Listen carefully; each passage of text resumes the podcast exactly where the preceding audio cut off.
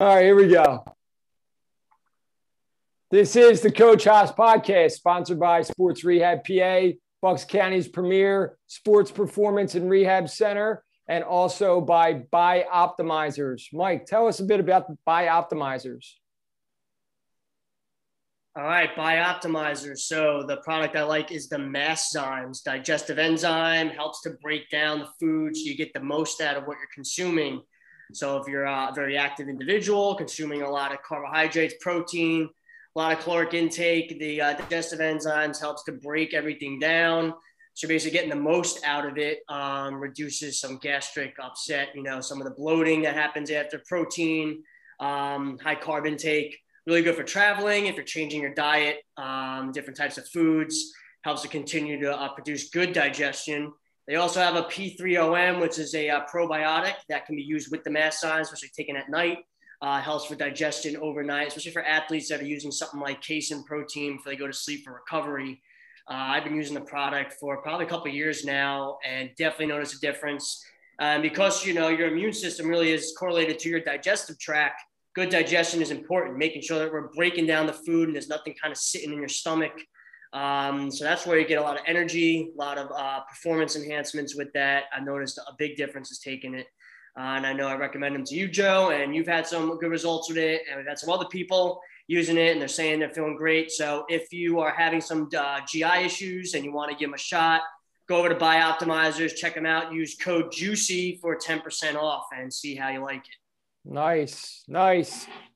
All right. And so tonight we have on all the way from Auckland, New Zealand, uh, Mike, another another great find. This is, I mean, you have been doing really uh, doing, doing great work, doing great work, finding you know people to bring on that are extremely interesting, that are really bringing like forward thinking to what we're doing. You know, no more of this backward thinking. We're, we're, we're progressing forward, forward thinkers only on this show.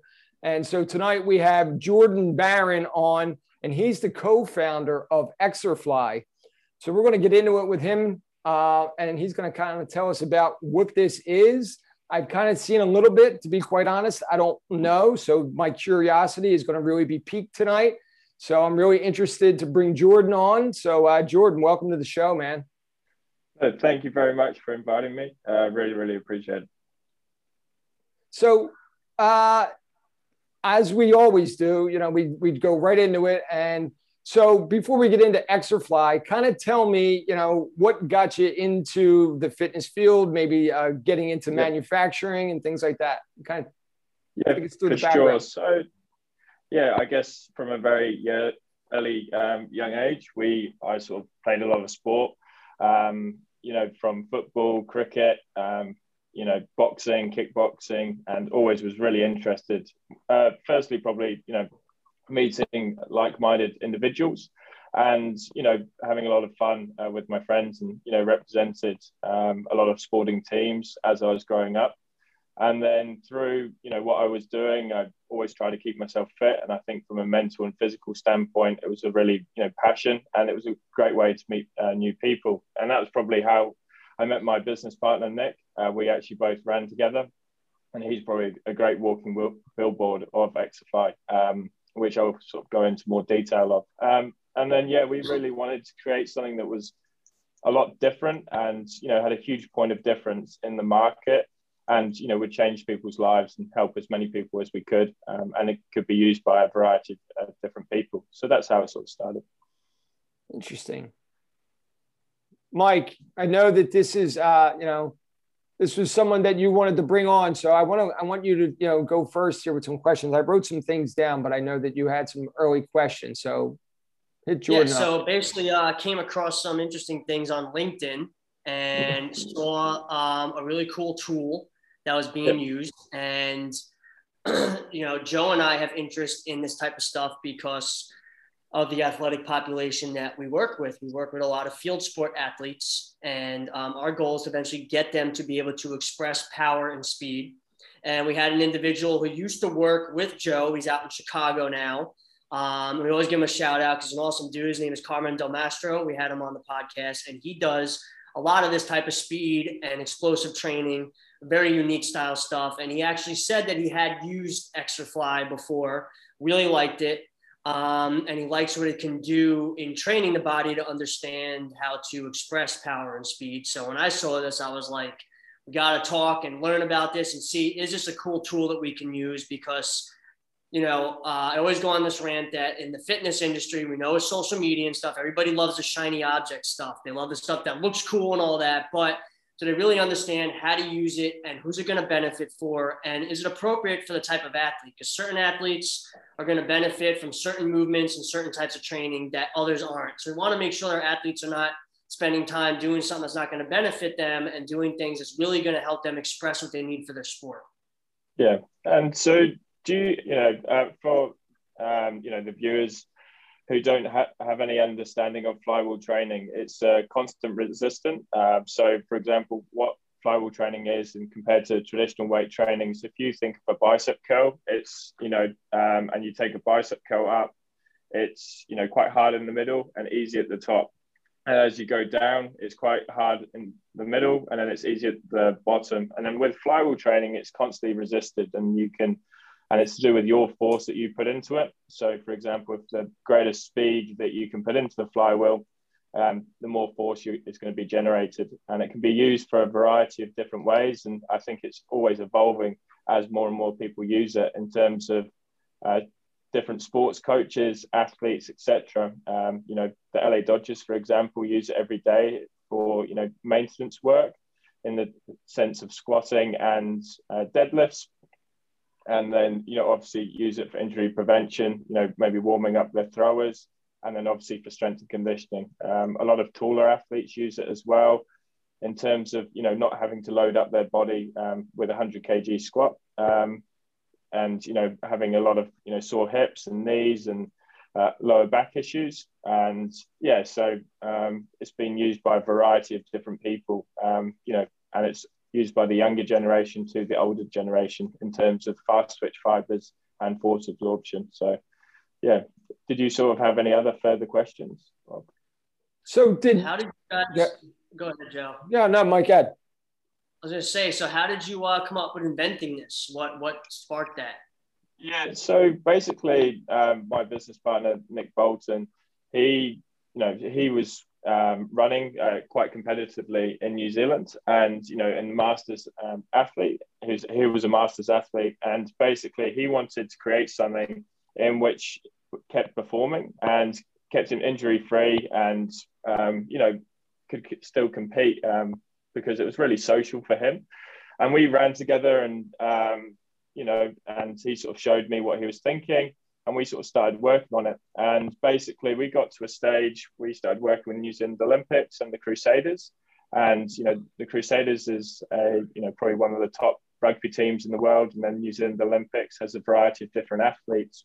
And he's probably a great walking billboard of Exerfly because you know he was 48 uh, this this year, and you know he competed at the national championships and where he came fourth in the 110 meter hurdle. So I think that's you know a really good accomplishment for you know Exerfly and you know of what we wanted to achieve, and you know some great results um, with other sort of sporting athletes on the world stage, and you know from just a general uh, gym goer to physiotherapists. Um, yeah, it's been really really great, and we just wanted to create something that had a massive point of difference and was combining software with with um, flywheel training, in which you know that's sort of how the motorized concept came around, um, where you can select the eccentric overload. So um, basically, from one to eighty percent, so you can increase the eccentric phase and really boost that up. And from an athlete perspective, they can plateau quite a lot, where they can actually increase that eccentric phase and increase um, the eccentric phase. And we've seen amazing results uh, because it can be added to the rack mount and it can be used for the platform as well. So a lot of throwers in New Zealand, we have like a lot of shot putters which can recreate that movement. And then you know, and obviously eccentric training is really quite hard to do. So if you can do more on the eccentric phase, you can do more on the concentric phase as well. So the so the more power you put in is the more mm. that you get back. So it's that reciprocal coming back at you. Yeah, exactly. And then as you put more flywheels on, then obviously it's going to, and the quicker the speed, then the forces are going to increase. And then, so as you increase, you know, that part, then you can add onto the eccentric, you know, the eccentric phase from one to 80%. So then, for example, it's like 101% or 102. And, you know, athletes can get up to, I reckon, around 40%. But, you know, a lot of New Zealand Olympic athletes used to use gas machines, but they're quite slow, whereas our equipment's really quick. So you can actually, you know, from a force absorption and fast twitch fibers, you can get amazing results very, very quickly and in a, in a lot safer way because it's more the force you're putting into the flywheel. Correct. And that, so that's something that I see a lot of when uh, athletes are coming to me now. Mainly, what I see is ACL recovery around that, you know, anywhere from 12 to 12 to 16 week mark coming out of physical therapy. How early on, and well, first, have you ever worked with anyone recovering from ACL with this machine?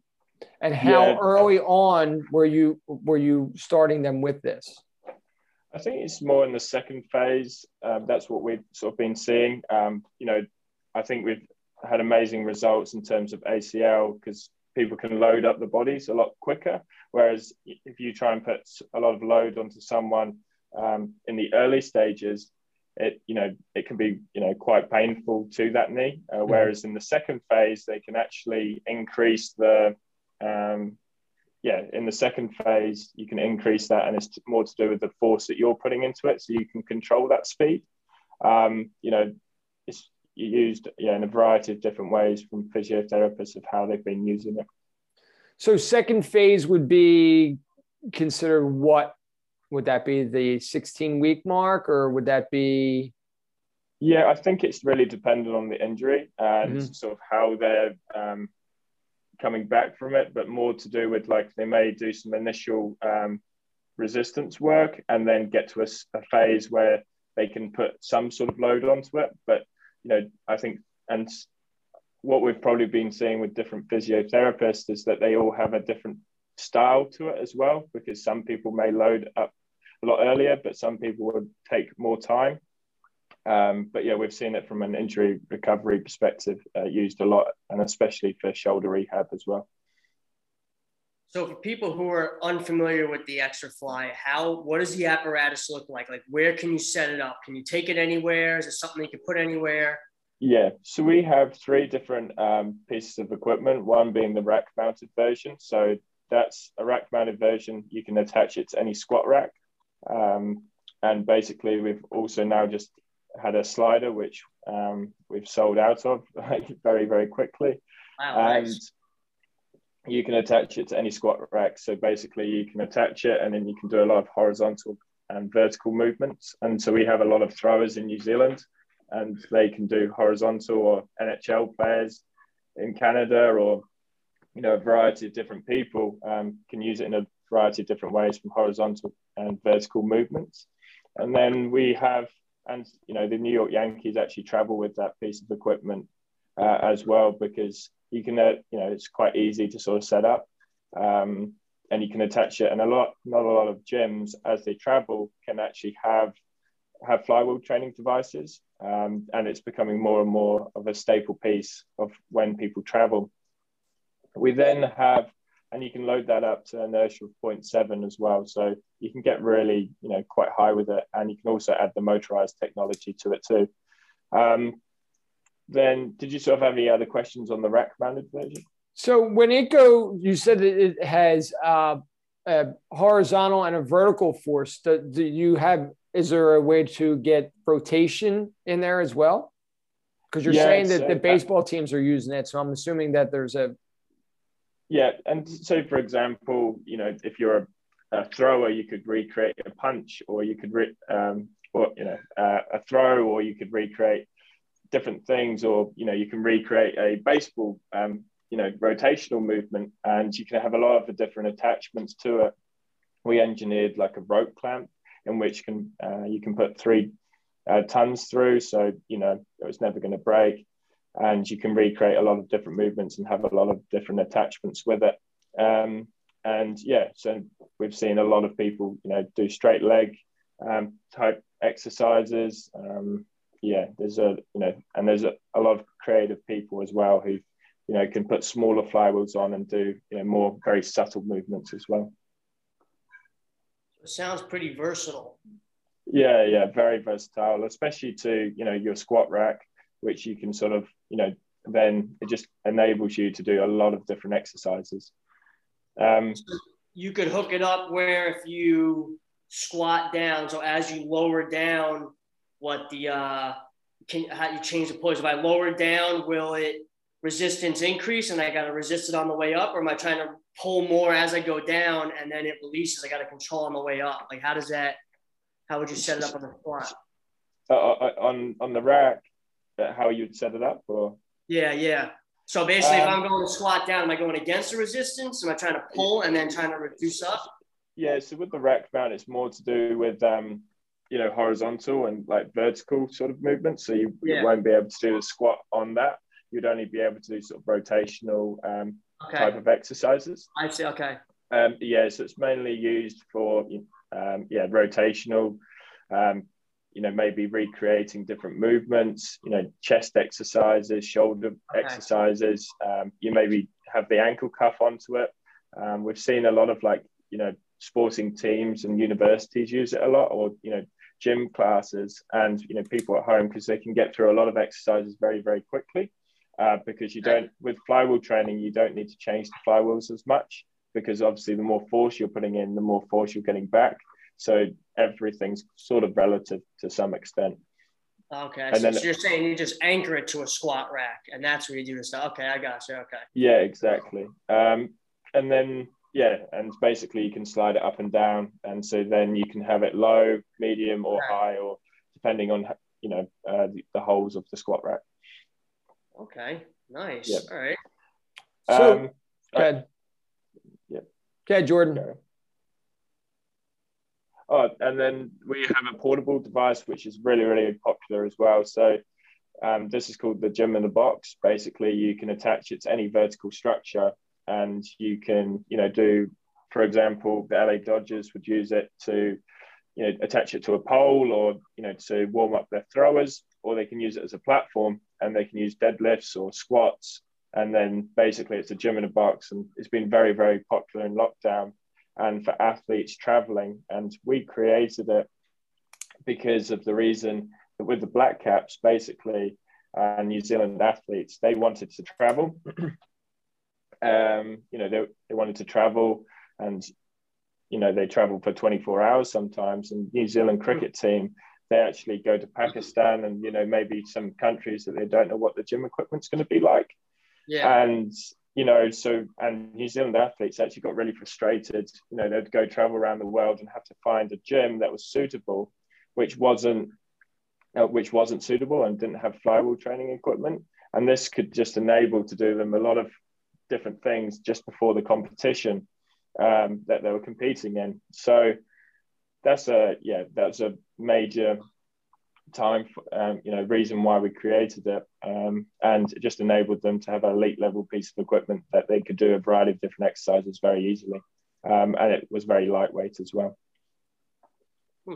All right, so something for the travel. Yeah, no, it kind of answered part of my question that I was going to ask, but I guess I'm going to kind of run it through you anyway. Um, so. I'm hearing that it's used by teams and things like that. Um, but yeah. I'm assuming that COVID almost kind of turned it more into a personal thing for people at home. So you almost yeah. pivoted away from what you were doing because you have were in a demand. Like, how did that happen? Um, yeah, I think that was just a natural thing. I, I guess I come back to sporting team because it's very easy to talk about and you know top uh, brands. But you know, it's been I think because of COVID, a lot more people are very interested in flywheel training because you know a lot of sporting teams use it, and it's like okay, why a lot a lot of sporting teams using it and top level athletes and promoting it, etc. And now it's just got more and more popular. I think it will just become more and more popular as a staple piece, you know, to keep people injury free from you know playing tennis, golf, or you know just social uh, sporting endeavors uh, for people. And yeah, we had a huge popular demand. I think from an educational speak you know piece of when they understood how the equipment is used and the results that can back it up. It was sort of a no-brainer for a lot of people. Are you guys doing any type of research with it? yeah, we uh, yeah, so we're doing. So we've just actually had a partnership with AUT, so Auckland University of Technology, and they're you know very well regarded in the sports science, um, it, you know, industry. And you it was funnily enough, we actually got, uh, you know, I got introduced by the Atlanta Braves strength and conditioning coach um, for someone in New Zealand. So and the LA Dodgers strength uh, physiotherapist actually and said that he was going to be doing a PhD there as well. So that's like funny, um, you know, that I had, I had to get introduced to someone within New Zealand from the mm. United States because, you know, most of our clients and the LA Dodgers have been really, really great to us in, in terms of introducing us to other people within um, within the space. Sure. And when it's getting results, especially when it when it you know catches on with the athletes like that, they're very clicky, you know, and so whatever works for one and they're seeing results, it's going to spread like wildfire through, you know, wherever. And that was I was kind of curious about that to see because I it, it seemed like it was definitely more toward teams and then because of you know and again there were companies and businesses that that actually made out very well, you know, during COVID. And you know, obviously there were a lot of unfortunate ones, but this sounds like something that almost spun off into like, oh wow, we can use these at home. We can put these, build these in a you know in a home garage. I mean, Mike's sitting in his right now. That I mean, that extra fly is going to look great yeah. on your wall, Mike yeah, yeah. It doesn't take up a lot of room either, so you can do a variety of different exercises very, very easily. And I think that's the main part is um, you can do it very, very easily. It doesn't take up a lot of room. You can actually, you know, with a portable device, you can flat pack it and just store it away if you need and bring it out when you want. Um, you know, and I think from even you know from an athlete perspective, and a lot of athletes are wanting to save a lot of time now and a lot of people are wanting to save a lot of time. Um, you know, and even in COVID, a lot of physiotherapists they bought it to just rent out so they could actually offer something different, and then could actually, um, you know, for people to work out at home. So that was a big uh, mover as well. We really helped personal trainers as well because in terms of a lot of personal trainers weren't allowed to get into gyms, but with the portable device, they could actually take it to a lot of different um, you know, ha- homes and a lot of different people, um, you know, either to parks or, you know, to their garage, etc., um, which really helped them. So does it always have to attach to a wall, or can you put it on the ground and do stuff yeah. Yeah, so uh, it'll probably be easier for me to show you a video and to sort of explain that if that was. Um, but basically, um, you know it's a platform that can be used so you build up a platform in one one minute roughly and then you okay. can take the middle attachment off and with the middle attachment you can attach that to a tree or a pole or a squat rack and then you can do uh, vertical and horizontal movements. So yeah uh, you can do a variety of different um, movements. So let's see something. i want yeah. I want to uh, i want to see if i can pull it up here. Hold on one second. So. Yeah, because a lot of the videos I saw was really just the horizontal stuff, um, coming across yeah. rotation, pitching type movements. But I'm just curious for some of um, these athletes being able to get from the ground into overhead type stuff. Exactly. So that's you know that's probably a you know the beauty of it. Like we have a athlete in New Zealand called Jacko Gill, and um, he's 100 probably 140 kg, squats 350 kgs, and he put four red flywheels and was going really, really tough with it. And uh, he was okay. going, you know, and he was at pretty much at his limit, but it can fit up to seven red flywheels if necessary. So, wow. So, all right. So I don't know if you okay, can see so that or not. So the different wheels have different resistance to them. Yeah, uh, uh, yeah, exactly. So, um, yeah, so basically, um, so yeah, this is the platform model. Okay, um, yeah, okay. So okay. this is the platform with the two pulley system, but the portable is uh, a little bit different because it's more of like a kit set. Nice. Um, and yeah, so it's like the actual, you know, thing is 7.5 kgs, uh, or the actual device, and then you can add the different attachments. You know, so I carry it around at like 23 kgs with all the different attachments that I add to it. Gotcha. Okay, so here's a looks like a curl. I don't know if you could see that yeah, real that, well or not. That's um, that's actually the oh. platform model. Um, gotcha. That's that's the next uh, next one. Have you guys had any luck in trying to get it into um, bigger gyms, or is it really mostly just teams and individuals? Well, I think with commercial gyms at the moment, they're probably just trying to get back to it. Um, yeah. I think from a you know from a commercial gym perspective, it's probably um, you know they'd be more interested in the rack mount and the platform uh, because the rack mount from a group setting you can get through a variety of different people, and then with the platform model, it's a big you know it looks like a Ferrari. It's a huge point of difference to it. And then with the platform model, it, you know, I guess from a PT perspective, we've been seeing that, and even the portable, is that you can really increase your prices as well because it's a point of difference. You could be doing something different to maybe your traditional trainers. And then people, you know, we've got someone in Tennessee, um, Nashville, and you know, some people travel two hours just to use the device for you know once or twice a week. So Hmm. And that sort of shows the quality of the equipment and results perspective as well. For anybody who's listening, I mean, that was kind of, you know, well, you'd have to watch it to kind of see what I was doing on the on our YouTube feed of it. Um, but if you go to exerflysport.com and uh, just go onto the site, you can obviously see some of the videos and understand what uh, Jordan, Mike, and I are talking about. Um, but if you're on the YouTube, you can kind of, I brought up the, uh, my iPad and kind of showed these guys and Jordan was kind of going through that. Uh, but if, if you want a little bit more of what we're talking about here, just go to the site, exerflysport.com. So, um, but yeah. Yeah.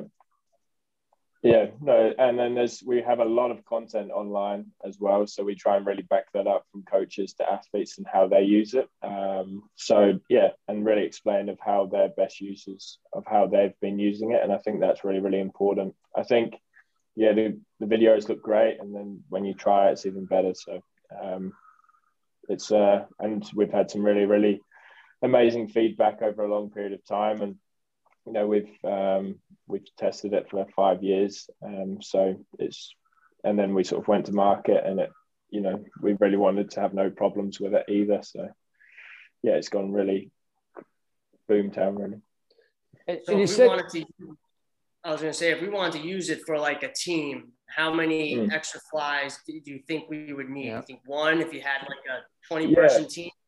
I, well, I you know, for example, the LA Dodgers have two um, okay. that they carry around with. But um, then, you know, so you don't need, because you can get through a lot of different people very you know, quickly because the attachments and with the rope clamp, you can slide it up and down. And yeah, I think for two for their team, you know, depending on how many people you have, you know, for example, if you're in a gym, you're probably looking at four or five because you might have different pods. But when you're on the road, obviously you're probably not wanting to um, have, you know, four or five that you know, but I wouldn't be surprised in the future that you know athletes have it as a staple piece in which they travel with, um, and we have a few players who do that uh, because you know they travel with it and they can do a variety of exercises in their hotel room or recovery, and uh, yeah, it's but you know the, there's sporting teams that have one or two, and there's some teams who have more. It's um, really dependent on sort of what the coaches are wanting as well. So for recovery, um, are you finding that, I guess, a physical therapist or any of the coaches are using it? What are they trying to do? Are they trying to go through the motion very slow and controlled against the resistance, as opposed to where if they're going for performance, they're doing very fast, explosive movements on it? So you can say it has two different variables of how you want to use it. Yeah, um, yeah, two different variables of how you're using it. Some people are doing it very controlled, and some mm. people are doing it very quickly. Because uh, if when you do it quickly, you can um, you can recreate different um, things, and you know you can put a smaller flywheel on and just have that touch of resistance uh, before you're playing a game, etc. As well. That's pretty cool. I saw the girl doing, you know, in the video doing a split squat. You can have them do it obviously very slow and controlled, but then if you want to get them get that power, they could obviously come down and go up fast and going up against that resistance. Exactly, nice. and then and then I guess if you slow down, then it will slow down as well. So um, yeah, and then we've got like some pretty exciting updates with the application in terms of like having an all-in-one fitness app, and mm-hmm. then having like a coaching and athlete side to it. So with the coaching side, you can you know actually program programs into it where um, you know have different specifics, and I guess a big thing that we're looking at as well is trying to get um, people to work in certain force levels or um, so that, for example, they're not going too hard, but they're actually getting in the green zone or yellow zone or red zone. So, um, yeah, but the app itself has been great because, you know, a lot of people can actually see what their workout has been doing. Um, and I guess as sport is all about data, it's um, really, really important. Sure. So is that is that tracked on the actual machine itself where you're seeing the, the true numbers or is it coming through on the app? Yes, it's coming through on the app. So it's called the sensor technology. So with the sensor technology, you can, um, you know, you have a lot of different statistics from, you know, average of concentric, uh, power, time, a variety of different things. So um, yeah, and basically you can track your different workouts of how you're progressing and we've got some pretty big updates in terms of you know um, in terms of like an athlete working out and actually recording all of that data, previously and also in the future and sort of their um, projections. And i think with the what you know we've tried to think of it is actually having an all-in-one fitness app so you can actually combine if you went running swimming a variety of different ways. So yeah that's really. So I can basically track metrics. So if I have an athlete doing a certain move, so we build them up, and then at the end of the session, or however you want, we would have them try to. So say like a split squat, we'd have them try to explode up in a certain amount of time. That thing will track and tell them how fast they were able to get up, and then we could track improvement over the weeks to see are they getting faster in that movement and then yeah, exactly. that's awesome. Exactly. And then also, yeah, from an exercise perspective, if you were doing bicep curls or you're doing shoulder exercises, you can go back previously to see what your progression is. So um, that's a really key part. And we're trying to make sure that it's like an all in one fitness app that can encompass lots of different, because we know Exerfly is part of training. It's, you know, there's lots of different ways to train. So trying to encompass, you know, traditional training. Um, you know, it's not everything, but it's definitely a very key part of training. So running, swimming, a variety of different ways, you know, maybe doing weight training, etc. So you can keep it all in one place and have all the different metrics in there. Where would where would that fit in in a traditional if I walked into the gym and I was, you know, coming in for my performance training session where would the Exerfly fall in? Or could it fall in a couple different spots? Could it be kind of part of your warm up and then your conditioning? Or or also a compound exercise where you're doing say a a deadlift and then you go over and hit the Exerfly for power right after. Would that be yeah. Yeah. Yeah i think you know you can put up a really really low uh, flywheel and you can warm up on that and then you can you know go heavier. Um, yeah, there's uh, you know you can do glute activation with it. You could do shoulder um, activation. There's a variety of different ways, and then you can you know get a lot heavier. There's a lot of ways in which you can utilize it. You know, you could do iso holds. You could do different things with it. So yeah, there's a variety of different ways in which you can use the equipment. It's sort of dependent on you know what your goals are and um, you know what you're wanting to do. Um, and I guess a lot of people keep learning and, you know, of how they're using it. Uh, we recently had, um, you know, the Great Britain Olympic team, and he's been using it in a variety of different ways from post surgery to prehab. And um, he told me that they've been using the portable because they're stuck. Um, well, in Tokyo, they, are obviously in Tokyo and they were struggling with equipment. So they bought a lot of um, Exerfly portables and they had increased their rotator cuff strength by 30 to 40% in a couple of weeks.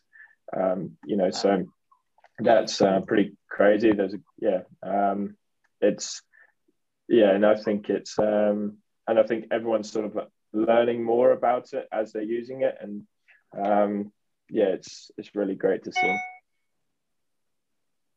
That's, That's amazing. That is really amazing. Yeah, Mike. Well, obviously, our interest is we want to we want to get something like this involved in our high school collegiate level um, for the field sport. Um, you know, the biggest obstacle we are trying to do is a lot of the kids, at least here in America, they uh, are very uh, deficient with uh, their their foundation. Um, yep. And some of them don't have very good neuromuscular control, so they don't even understand how to control their bodies. So sometimes a little bit of external resistance gives a stimulus to the body to know what to do. So sometimes, like if you had something like the Exerfly, where well, if I pull or I move in a certain, I feel the resistance, I have to control it back. So it teaches them how to control their body. So yeah. something like that I can see being very beneficial in beginning stages for simple things, um, yeah. and then even for, for performance because you know a lot of these kids they want to get faster, they want to get more explosive, but their foundation is so minimal. I mean, they don't have the stability there yet. So we're trying to build that up and trying to get them to, to build that foundation so they can get to some of these higher level things so they can perform. But we're really dealing with a, a large population of, um, you know, these adolescents that are just struggling with injury after injury after injury. So what we're trying to do is we're trying to build a network of using the right components of stuff to help basically build a, uh, you know, a kind of like a, a core program that will help these kids develop better. So that's why we had an interest in the Exerfly because we see where it could have a lot of this good stimulus that these kids need to teach them body awareness and get the right right muscular control again. You know. Yeah, yeah, and I think um, a lot of people use it for a return to play as well. So when they are you know, and that's what we've been seeing a lot is that a lot of athletes and you know high school and collegiate athletes have, have been injured because they've got sort of rushed into back from COVID and maybe haven't trained properly. Um, yeah, and a lot of people probably haven't trained for a period of time and then getting back into pretty elite sport. Um, yeah, and I think we've been really, you know, uh, being able to help with that uh, quite a lot. And you know, with a very simple device, you can achieve a lot of different movements very, very easily. So um, yeah, and we try and you know I think our we try and help as many people as we can, and you know really from a collegiate and high school perspective, um, you know we really want to help them from the early stages, you know, to their elite stages, and we can. Re- I know we can really produce some great results as we have shown with like a lot of different athletes. Are you currently in with any colleges over here? Yeah, Iowa. Uh, there's also one in San Diego. Um, there's a few other universities um, that have bought it as well. And you know, I think they're sort of getting back sort of to normality a little bit around now. So um, yeah, there's a few things that there's a few more um, you know universities. I think yeah, they were pretty. It was pretty hard for a number of months for them, um, and probably a few differences over that period. But there was a lot of um, you know, collegiate athletes who had them at home, which was lucky because uh, maybe they coach and a variety of different people, um, you know, told us about them uh, or told Exerfly about us. So yeah, it was uh, it was great in that sense. Not, nothing really on the East Coast right now that sticks out. So maybe uh, maybe we could be a facilitator of that. Try to get this yeah. moving in the East Coast over That's here. Right. You know, because right. we have a lot of a lot of big universities here that are big with field sport, all this stuff. You know, so um, yeah. And, you know, as we start looking at human performance and advancements, you know, uh, you're looking at next level training and there are a lot of trainings that are still stuck in like this old school mentality. Like we said, they're backwards thinking. They're still stuck in things yeah. they've been doing in the 90s. And we're like, yeah, we have crazy. to look at, you know, yeah, human uh, progression and performance and, yeah. you know, how we can progress that. So, and yeah, I think um, especially for the younger athletes, it's actually a lot safer. You don't really want to be putting 100 kgs on someone's back when they, you know, where they could probably produce the same amount of force with a flywheel. And I think that's probably a big thing. And they can actually control their body of how they're, you know, if you think in a squatting position and you've really got to drive yourself up, uh, whereas, you know, with a squat harness and with a squat belt, it's like really distributed through the whole body. And it really helps maybe if you don't have the best technique as well um, from like DOMs and those, you know, if you have a sort of slightly curved back, which, you know, some, you know, younger athletes don't have the perfect technique, then you know it really helps with that, and you know isn't so sore on the body as well. Um, but you know you can still get a good amount of load through. That seems to be the um, the, you know the common theme here is we're looking at how can we maximize performance without destroying our bodies you know yes and yeah. I, I, talked about this the uh, ronnie coleman documentary and you watched how this guy was multi mr you know olympic mr olympia champion but he destroyed himself to get there because of all the weight but now we know can we get the same benefits of muscle hypertrophy you know power expression without having to do massive amounts of weight that are compromising our joints so just like you said Yep. You know, um, if I'm looking for some strength and power, can I get that in a way that just, you know, is less detrimental, especially if you're an athlete and you have to compete multiple times throughout a week. Yep. What's the best way I could train, you know, this foundational movement without compromising? Like you said, if I'm really sore the next day because I lifted heavy, I'm not going to be able mm. to do like agility work or whatever the next day. So can I get yep. that same expression through something that is less taxing to my central nervous system? Yeah, exactly. And as as you do through your spine as well, that's what we've been finding a lot. And I think also a lot of people who've been training it with it regularly actually get quite used to it. So from a maintenance perspective, they can keep working at it. So uh, I think, you know, I think partly you may experience a lot of DOMs initially because you aren't quite used to the eccentric training, but maybe yeah. afterwards, because of that, then you, you're getting a lot more used to it. So that's how you can sort of do the maintenance phase, and then for in competition, etc. Now, do you guys have any actual like formulated training programs that you found that are really good that you can market to athletes? Say like, you know, this is a program for this, and they would follow that regimen or add it in. Have you guys yeah. developed anything like that? Yes, we've had you know some really good. You know, I think the great thing about our Exerfly is being able to, you know, we've been able to innovate and really listen to people, and you know, through that we've had some really really strong relationships who've wanted to help us as much as possible, and yeah, we've got some really you know elite level uh, coaches from around the world who can write individual programs uh, for individual people and um, yeah, so we've got a huge amount of contacts who can really help with that. And I think with the app itself will be more integrated. So you can actually select Exerfly trainers and then they can actually have specializations of what people are wanting to achieve. If that may be you know, women in training, or it might be um, you know strength training, or a different variety of things. So that's what, um, yeah. And we've got a, a lot of contacts in a variety of different sporting endeavors. So um, you know, you may w- want to focus on injury prevention or uh, different things. And what I try and do is meet everyone and make sure we understand them as a person and what their needs are, and then how we can best fit, um, you know, with our equipment and either introducing them to other coaches. And that's what we've been really, really big on is actually introducing, you know, top sporting teams to each other or, you know, different, a, a coach to an athlete and actually, you know, increasing their um, you know network as well. Um, so that you know it really helps them in in terms of you know getting new ideas. And I'm a big believer in taking you know small ideas and making it into your idea because I guess with flywheel training you can look at it a lot of different ways. There's lots of different parts to it. Everyone sort of has their own way of looking at it, and if you can take as many little ideas from that, you can sort of go and put it into your idea of how you think to best utilize it and from other people's results, etc. It's uh, similar to, I guess, coaching in many ways. Sure. Yeah. So there's somewhat how... of a there's somewhat of a training library, but yet there will be that creativity that the trainer can kind of add to. Exactly, and so yeah, we um, you know we can um, provide different you know workout plans that we have provided, um, but then we also have a lot of specialist um, people as well, um, you know, happy to sort of help as well. So, um, and then more on the app side, it'll be more integrated. So you can actually be like, okay, this person's best suited to me. And then from a coaching perspective, it actually allows them to brand themselves so that they can, you know, people can choose them.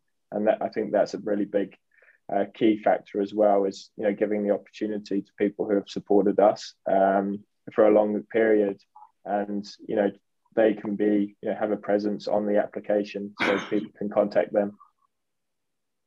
I think that's powerful to be able to have a tool that can be so versatile because if people are going to look to spend money on something, they want to get the most bang for the buck and something that you have endless, uh, you know, combinations and integrations. Yep.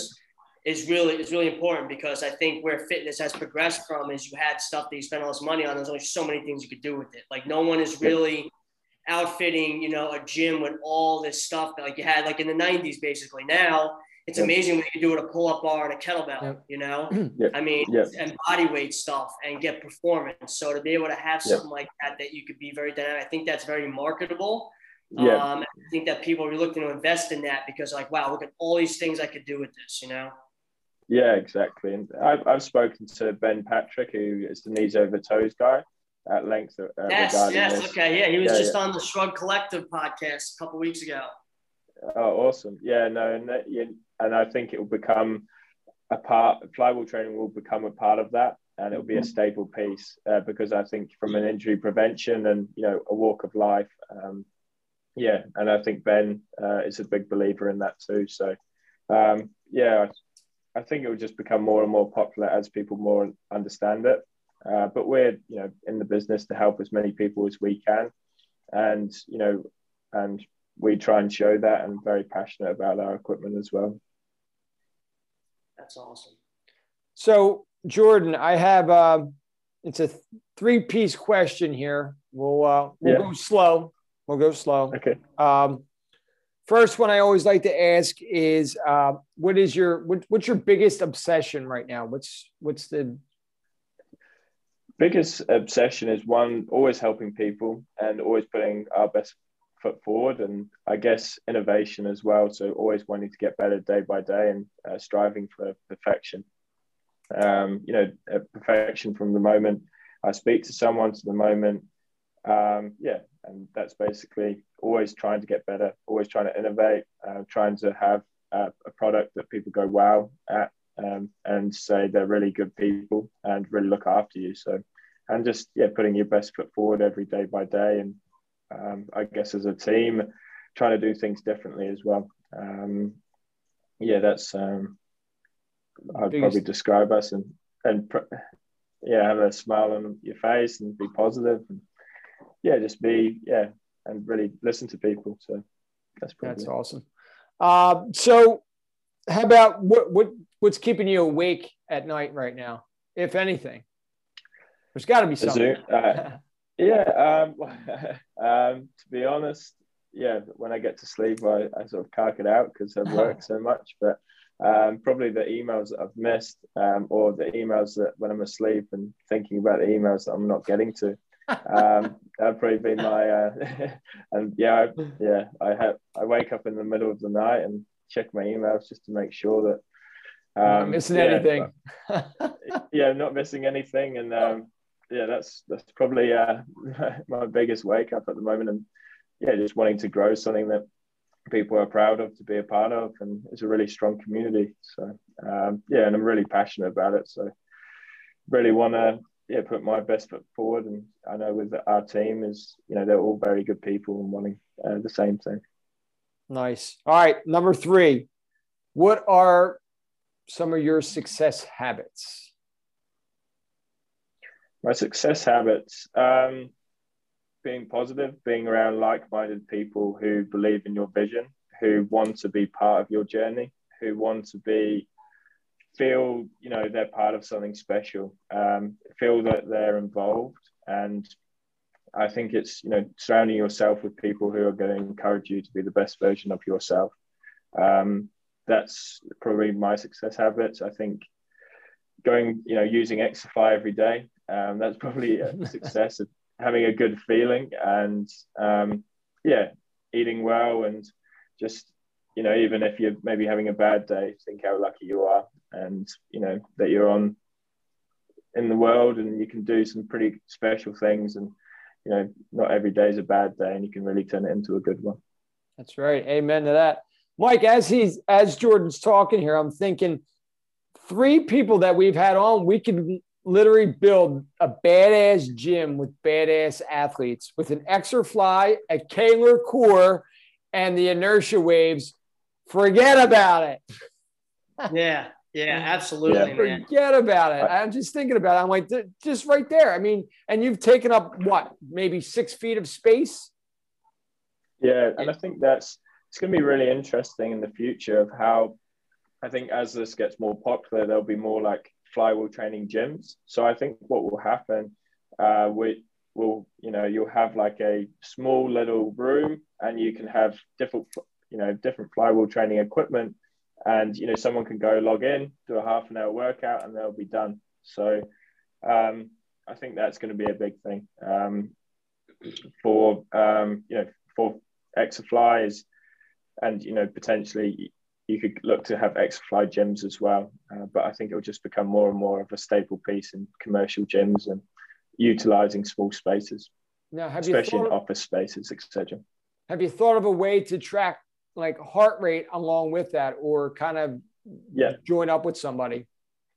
Working on it, uh, so that'll be the next phase uh, with the application. So we want to create like a health app like it's an all-in-one health app so you can actually log in and it's not just to do with Exerfly it's actually to do with nutrition it's to do with um, everything that you you know from a health perspective um, you know when you should eat when you know if you worked out and you know having it logged in all in one place you can actually do all of these things so that's sort of the vision of it and making sure that it sort of combines with other things so it's not limiting yourself to just one direction and we're really collaborative. So you know, um, you know, happy to sort of collaborate with different systems and you know different ways, and um, making sure that it's you know helping as many people as we can.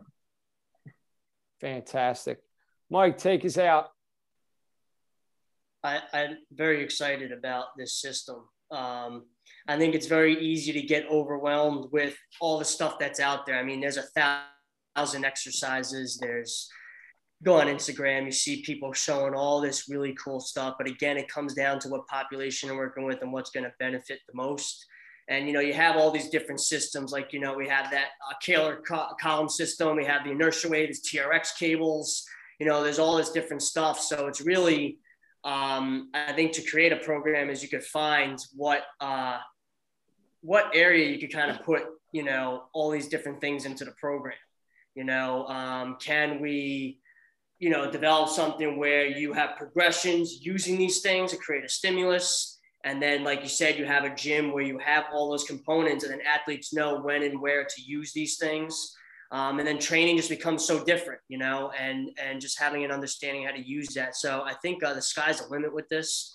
It's uh, I think we're pushing into a whole new realm of health and fitness, like you said. A lot more talk about monitoring uh, heart rate, you know, and understanding our, our, central nervous system, our recovery, our efforts, uh, really trying to maximize human performance. And that's really the direction that, you know, we're kind of going. Um, I think that's really exciting. Um, so we're glad to be able to kind of bring you into what we call like our network. We kind of really uh, look to cherry pick who we're bringing on the podcast because um, we say this to every guest. If, if we put all of our guests in the same room, everybody would have a great conversation and have love networking, like you said, because everyone is like minded and we're all trying to make a difference, but everybody has a different piece that they put in. There has a different weapon on how they're going to get to that, that goal. So I think if you learn how to implement all these into a big program, you're going to kind of create this what we call like a fitness mecca of really helping to get people healthier you know, pull people out of this this rut of just um, poor habits. I mean, especially in America, we've accepted a lot of lot of poor status as normal. I mean, and as a physical therapist myself, I mean, what I see in the clinic is really upsetting. I mean, people can't do the basics, and they have accepted that as normal. And it's just it's not it's not acceptable. And they want a fast fix, and they want to get back. And this is like years of poor habits. So we're trying to change that curve. You know, we're doing a lot with the adolescents. You know, I think it's a shame that a lot of these young athletes are dealing with these injuries like ACLs. Um, you should be able to play a sport and have fun and not have to deal with this. But it's like every other kid is dealing with some injury. So anything we could use to build an awesome system to help change this curve and try to promote a, a better future for these kids and just for the population that's really where we're going. So um, it's going to be awesome to keep you as a, as a contact, Jordan, and we definitely want to move forward and explore Exerfly some more. So uh, yeah, man, it's yeah. really exciting. We uh, we are definitely interested in this. yeah, really keen for you to try it out and uh, yeah, get using it because it's a lot better using it than uh, just talking about it as well. Yeah, yeah, absolutely. Hey Jordan, where where can uh, where can everybody find you uh, on social media? Yeah, so just Exerfly um, on Instagram and then www.exerflysport.com. And then yeah, I'm very I don't sleep a lot, obviously. Um, and then yeah, up at most hours, so it can be very easily contactable and a very, you know, for me, it's all to do with like um, developing a really strong relationships. Um, you know, meeting new people, making sure that how I can benefit them and make their lives easier. Um, and obviously, from a performance perspective, you know, injury perspective, and yeah, um, and just very very hands on in terms of um, you know, meeting new people and being part of the Exerfly community. And if anything that I can do just to help them achieve their goals, that's what um, you know I, I, like to do. And uh, really and listening to people. And if I can introduce you to some of my contacts, happy to do so. Awesome, awesome, Michael. Where can they find you? Um, on Instagram at the honey badger underscore juicy for all the great content and training and physical therapy. I'm on LinkedIn at Mike St. George. And those are two places I'm most active. Awesome. You can find me at coach underscore Haas, H O S. Uh, you can also find me on LinkedIn at Joe Haas and also on the YouTube page at Coach Haas, H O S. And uh, again, we want to thank Jordan Barron from Exerfly, the co founder. This is uh, one of the new amazing tools out there. So I, I'm, I'm kind of honored. Mike and I are are like really at the at the forefront of this because it still sounds like this is still like it's still gaining a lot of a lot of speed here. So we're we're at the very beginning of this. So I'm kind of excited uh, to see where this goes. I want to get on one myself. And uh, Jordan, again, this is a this this is a pleasure. I thank you so much. Oh, thank you, thank you so much for your time, and yeah, I uh, look forward to speaking with you soon. Yeah, cool. We're out of here. More. All right, All right. boys. Have a great night. Yeah. All right. Cheers.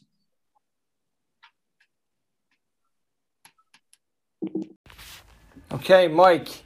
So tonight's question we have for the 15 minute juice is My son is almost three months post surgery from ACL. He's hoping to be released to run next week. What's your experience with this time frame? He's doing great, he does get sore after physical therapy sometimes, but he pushes himself. He's a lacrosse player and will be playing in college. He's going crazy not running at this point and or working his lower body. So, what is your input on that? All right, so we know that within even the time frame of the ACL being able to become vascularized, um, and actually become uh, a ligament instead of just a graft, that does not happen in the three month mark. Um, that takes a little bit longer. You're probably looking at you know closer to after that nine month, ten month. Um, it takes a while. So regardless of, of mechanics, we have to respect that it's not really a graft yet. It's still healing. So any um, you know aberrant forces or stress to that joint can compromise you know the integrity of that. Um, and then we also have to look at obviously mechanics um, and how stable the foundation is in any of those single lance, single leg stance patterns, lunge patterns, split stance, those things that replicate the foundation for running first. And then you have to be able to make sure that you know the eccentric and concentric controls, such as with like plyometrics loading, is pretty stable um, without those. So there's a lot of prerequisites that have to get there before running. Um, and we really want parents and the athlete to understand that that even though they're working hard and they're doing well, that's great, but it doesn't mean that they're ready for running.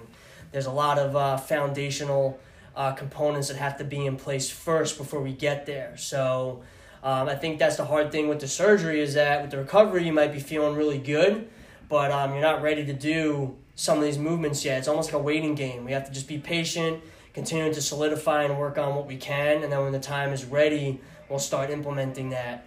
Uh, and usually, uh, an athlete that has a really strong foundation can progress through those things a lot faster. Um, so that might be maybe introduce some plyometric loading, um, resistance loading, and stuff earlier than some other athletes. But then again, you still have to respect the healing time. Gotcha. And with this has kind of been a question that we've you know been going back and forth with. That we had Trent on the podcast, um, and you know it seems to be like, is this actually? We talked to Dr. Sewards about it as well. Is this a criteria based thing? Is it a time based thing? Um, you know, we're we're seeing people that uh, that are four months or even almost 16 weeks that really aren't prepared to run yet. So uh, it really just depends on you know each athlete that's coming in, but you know they, they should be hitting certain marks prior to doing that. One of the questions I did ask Dr. Sewards was, the, should they be able to jump and land first before running? Right, land two feet, cool. Can we do that? Then what does it look like when we start to get into that single leg linear bound, maybe a little bit of a lateral bound, then go into the running? What is your what is your take on that?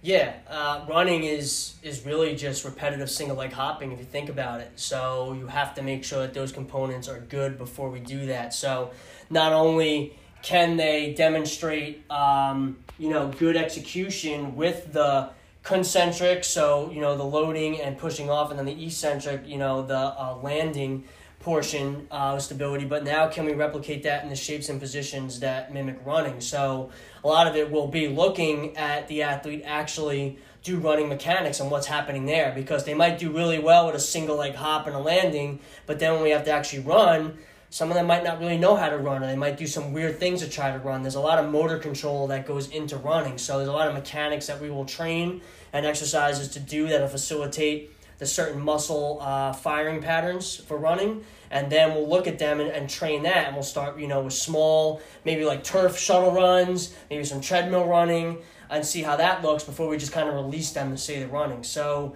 i think there is a little bit of criteria where we have to look at okay time frame you know x y and z should be healed and, and able to handle the loads at this point and then we have to look at the other criteria in terms of what are they demonstrating so everything is healed and ready to accept the loads, but can they demonstrate the ability to have good form and technique with that before we do that? So I would say, yeah, that's how we kind of progress it. So we start with the foundational stuff and then into the very specific type movements. Gotcha.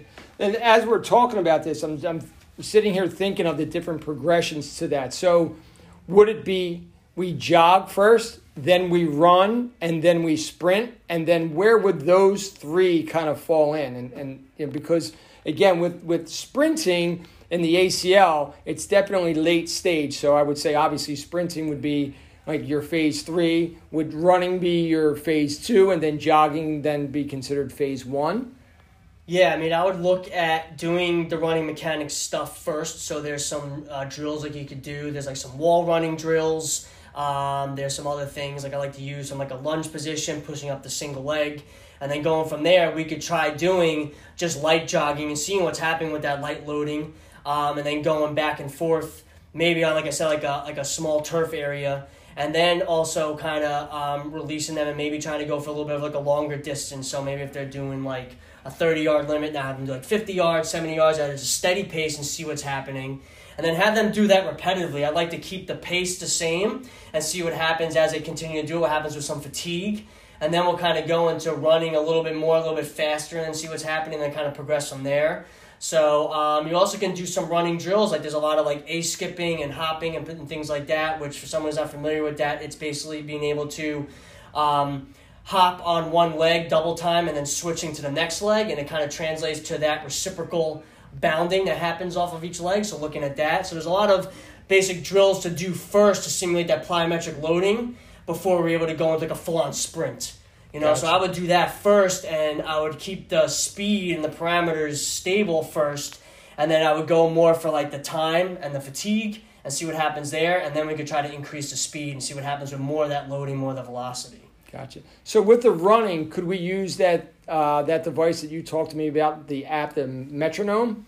Yeah, I mean the metronome is a good place to start. I mean every athlete's a little bit different. Some people who are taller or shorter might have a little bit different cadence, but it's a good place to start to get them to start thinking about foot placement. So every time the metronome beeps, it cues you that the foot should land, foot should land, foot should land, and it cues you in your head to keep driving those hips up, knees up, and it basically prevents that shuffling, that laziness. So it's something to kind of keep in your mind to turn over, turn over, turn over to really promote those mechanics. And you could do that um, on the turf. You could do it on the treadmill. You could do it with a wall running drill. So they have to lean forward, press into a wall, and they have to reciprocate flexing one hip up, flexing the other hip up, driving forward. So a lot of things you could do to start uh, reinstituting those mechanics. Um, there are a lot of individuals that just don't know how to run, and you let them go, and they're just doing a lot of weird things. So they might be really good with the exercise base, but then you release them into the movement specific, and they're just not good there. Yeah. Gotcha. Uh, I mean, at this point, so at three months, they're going to, you know, try to get into that time frame of, of, of running. Um, but if I'm getting some anterior knee pain there, uh, it's not significant, like call it a pain three on a scale of one to 10.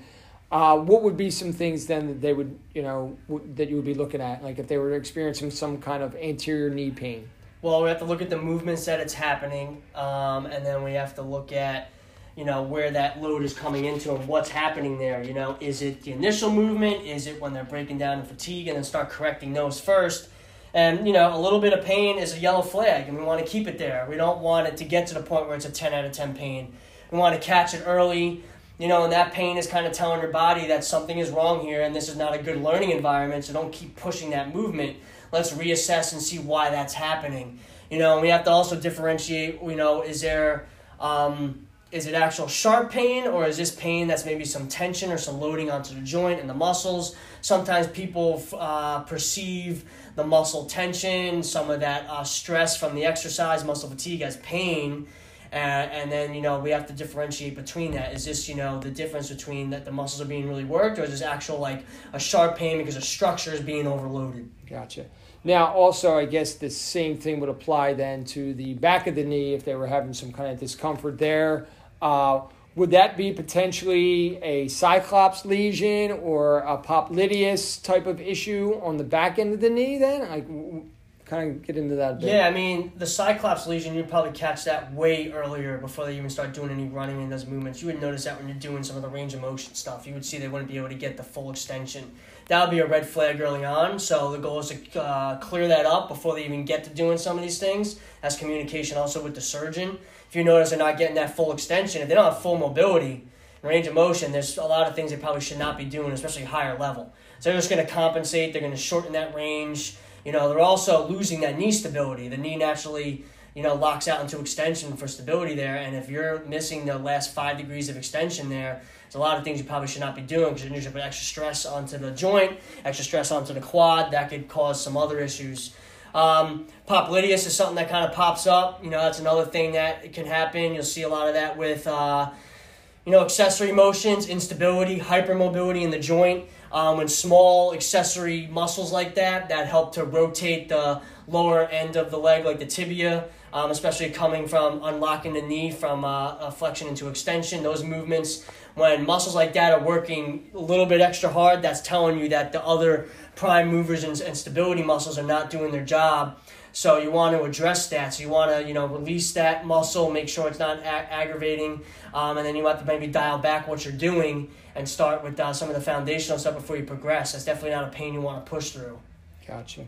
And then uh, just to kind of touch back again with the uh, the running, what do we what are they typically at that three months? What type of running would they be doing as far as is it distance? Is it time based? How do how do you determine what type of running they're doing? Is it well, distance or time? Well, if they're three months, I mean, they probably wouldn't be running at all. It'd be too early. Okay. You know? So even if they could if they could demonstrate really good stability and they're a very advanced athlete with a really good base um, that's strong, say you have an athlete that just got hit traumatically and it wasn't even really a non-contact, maybe something like that, and they're just really strong, really stable. We're going to try to look at progressing the drills that are going to reinforce that. We want to be really careful with the type of loading we're doing. So I wouldn't have them run them, but I would do a lot of the drills and things that will maybe simulate that plyometric load and see how they are there and just continue to prepare them, prepare them, and make sure that they have that solid foundation. So when it is time to run, they'll be able to basically hit that ground moving really fast mm-hmm. um, in, in, those progressions with the actual running. So I'd build up that foundation first, but I want to release them for those running things. Or, you know, you might even, if you have the ability have some of that technology, like maybe an Alter, Alter G treadmill that unloads them, You could have them do some movement mechanics in that, but really you want to be cautious with how much stress you're putting in that because you have to understand the graft. You know that, that is still healing and it's not even really a ligament yet until it's fully vascularized. So you want to be cautious with that. So um, really, again, just mimicking those positions and those shapes that are gonna simulate running, you know, and try to make sure that those are all sound before we release them to the running movement. So I say again at three months they wouldn't be doing any running stuff yet. Gotcha. Yeah. Now you're you're talking about um, the running with an alter G. Now that it's summertime, it just got me thinking. Uh, if someone has a pool and they're around three months and they've kind of hit all their check boxes, so to speak. Um, would you suggest that they kind of run lightly in the pool and use the resistance of the water to kind of uh, kind of represent like the alter G? Yeah, I mean, you're going to get resistance in the water. I mean, when you're moving forward, even though you're unweighted, trying to move your legs through the water, the faster you go, the more resistance. Um, and even if you are a little bit shallow, I would probably have them do movement mechanics. You could do some standing marching in place, some things like that. Um, and you could definitely work some things in the uh, in the pool that will just be great for core and hips as well. Um, you know, and you could do some of those things. So yeah, I mean, it might be hard to simulate actual you know uh, running stuff in terms of like the actual speed and mechanics you would get on an Alter G, but you could stand there and you could do mechanics like working hip flexors, working, you know, the dorsiflexors, working core stuff against the resistance of the water in an unloaded, controlled environment, and you get a good workout in the pool. So, I mean, that is an option of stuff that we could design for athletes as well. Awesome. Well, I mean, that should answer that question about the three months post surgery and running. That's your 15 minute juice for tonight. Yeah, man. Good shit, Michael. Yep, good question.